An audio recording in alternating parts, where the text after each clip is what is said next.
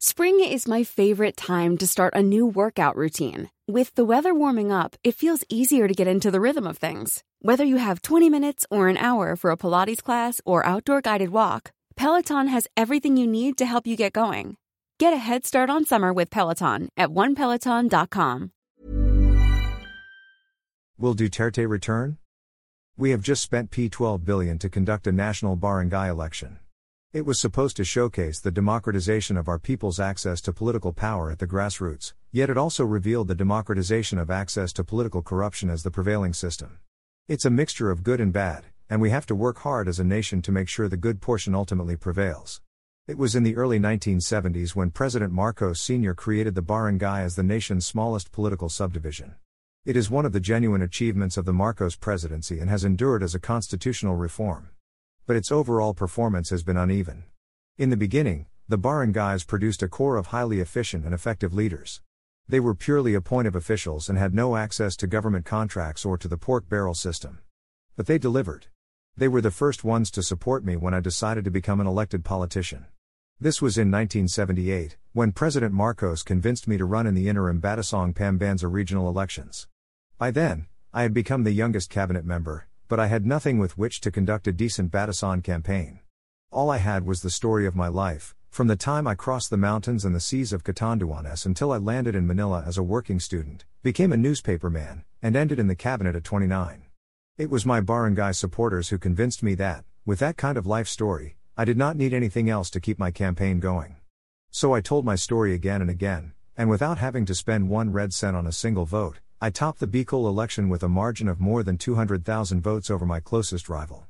Upon my proclamation, some overenthusiastic young Bicolanos carried me on their shoulders. Now, all that has changed.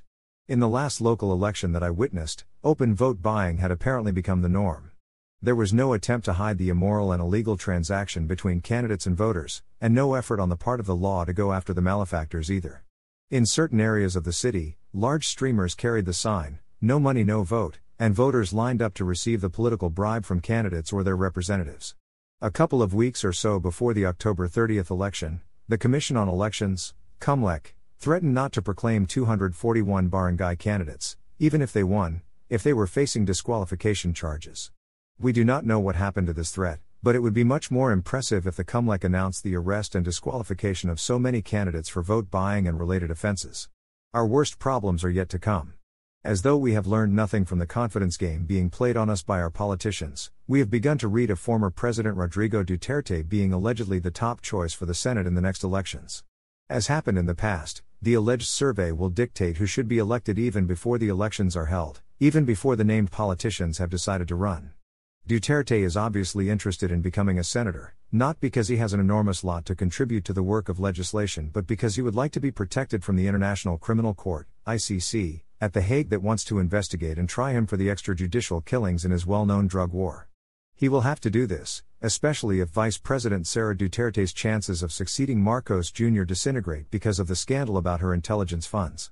If Duterte, the father, becomes a senator, he could maneuver to become Senate President, thereby putting himself in the line of presidential succession, next to his daughter. We would then have a father and daughter as first and second potential presidential successors. This has not happened before. I don't believe it ever entered the minds of those who wrote the Constitution. Until Marcos Senior, all Filipino presidents either died in office or failed to win a second term. Marcos was the only one to get re-elected. But he was ousted by the mutinous military generals and replaced by Cory Aquino in nineteen eighty-six. In two thousand one, Vice President Gloria Macapagal Arroyo succeeded in ousting President Joseph Ejercito Estrada after only two years in office. She served until twenty ten, but instead of retiring after the presidency, she went on to become a member of Congress and Speaker of the House.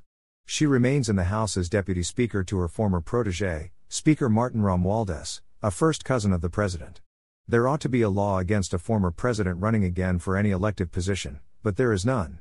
So Duterte is free to follow Arroyo's path when the time comes. This could present a lot of opportunities for Duterte and his clique, but not necessarily for Marcos Junior and the nation. f s t o t dot at gmail dot com